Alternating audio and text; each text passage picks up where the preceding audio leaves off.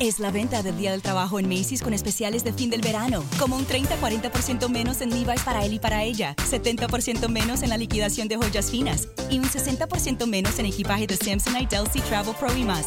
O ahorra un 20% extra con tu cupón o tarjeta Macy's. Y los miembros de Star Rewards pueden ganar aún más rápido en los días de bono de Star Money en Macy's. La disponibilidad y duración varía según la ubicación de la tienda. Más detalles en macy's.com barra Star Money. Ahorro sobre precios en oferta y liquidación. Aplican excepciones.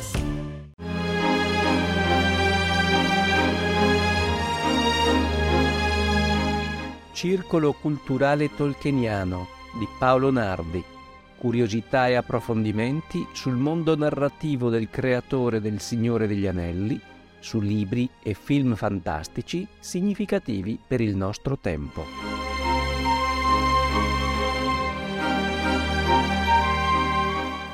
Spesso, complice la trasposizione cinematografica di Peter Jackson, si pensa che Sauron, il signore oscuro del Signore degli Anelli, sia una presenza quasi incorporea, che non sia dotata di un corpo. Infatti, nel film lo vediamo in azione solo nel prologo e poi lo vediamo sempre rappresentato come un grande occhio. E in effetti, nel Signore degli Anelli, la sua presenza è sempre definita in maniera molto vaga, come una minaccia incombente. Sauron è un nome che inquieta, ma allo stesso tempo vediamo che anche nel romanzo viene descritto come un grande occhio senza palpebre. Questo sia perché è il suo simbolo di riferimento, quello che orna anche le armate degli orchi e i suoi comandi, esattamente come la mano bianca di Saruman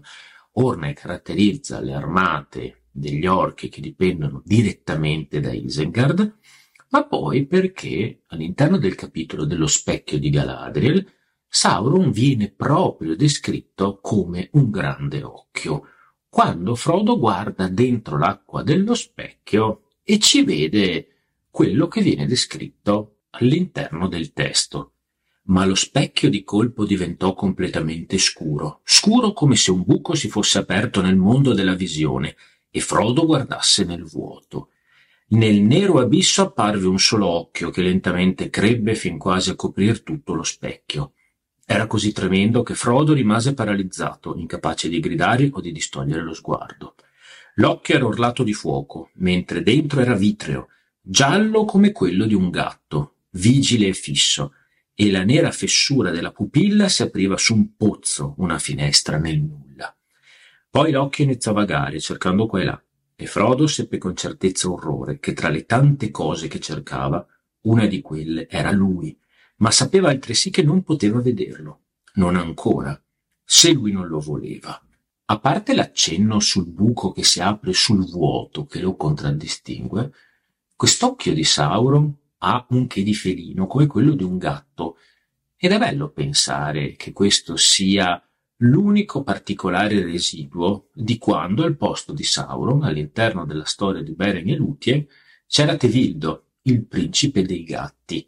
Se Tevildo non è Sauron, comunque Sauron ha mantenuto almeno un particolare felino. Data la natura onirica dello specchio di Galadriel, che mostra cose che sono state, che sono, che saranno e forse non accadranno mai, e soprattutto questo piccolo particolare del testo, cioè che Frodo sapeva altresì che Sauron non poteva vederlo, non ancora se lui non lo voleva, capiamo chiaramente che quello di Frodo con Sauron non è un vero confronto. Frodo ha solo una visione di Sauron e Sauron non lo può vedere, anche se in realtà l'anello preme per andare da Sauron. È una scena chiarissima e infatti Frodo sente che l'anello spinge verso il suo padrone. La vera conversazione, il vero confronto fisico, potremmo dire, con Sauron avviene molto più avanti all'interno del Signore degli Anelli e curiosamente non riguarda Frodo,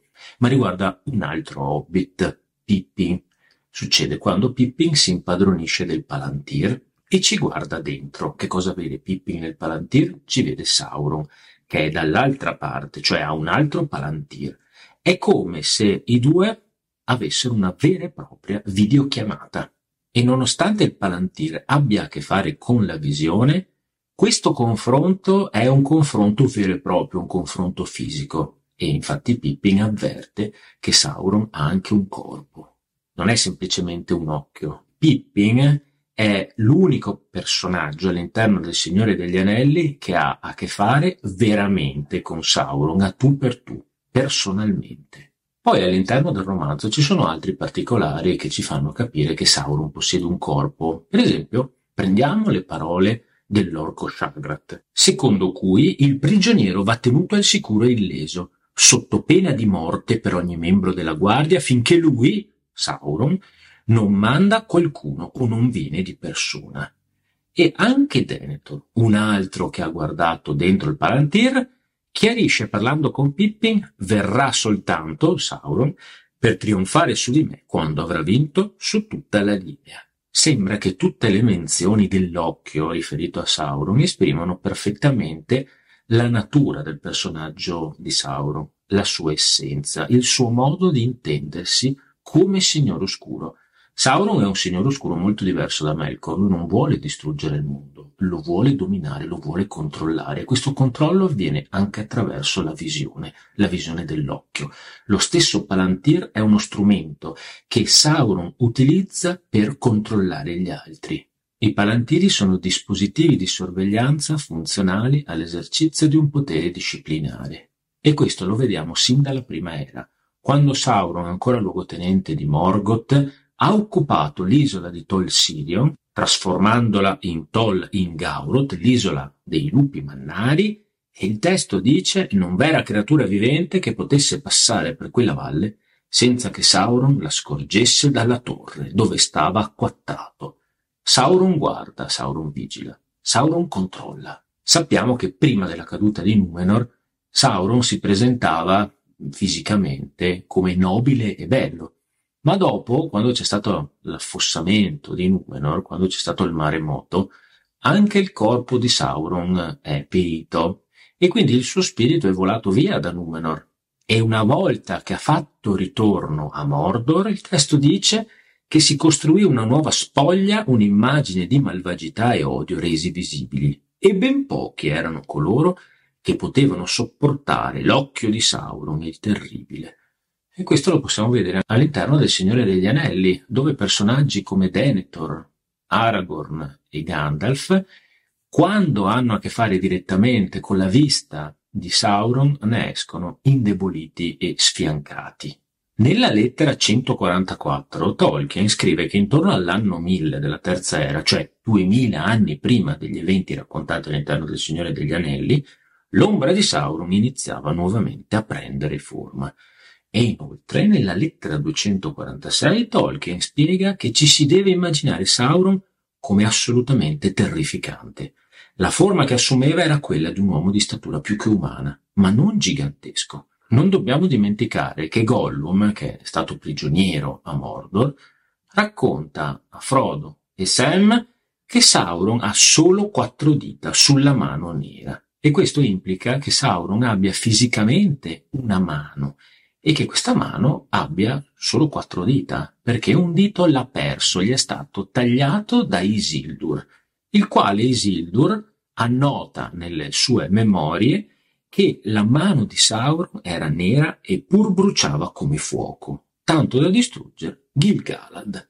Match believes that adults date better because when you date as an adult, you get to be a little irresponsible with really responsible people. Rip the clothes off someone who actually knows how to put them away. Fall stupidly in love with someone who's actually really smart. Forget being hot. Get them to ugly laugh. Ready to crush on someone who makes you feel whole? If you know who you are and what you want in a relationship, Match is the place for you. Adults wanted. Download the Match app today.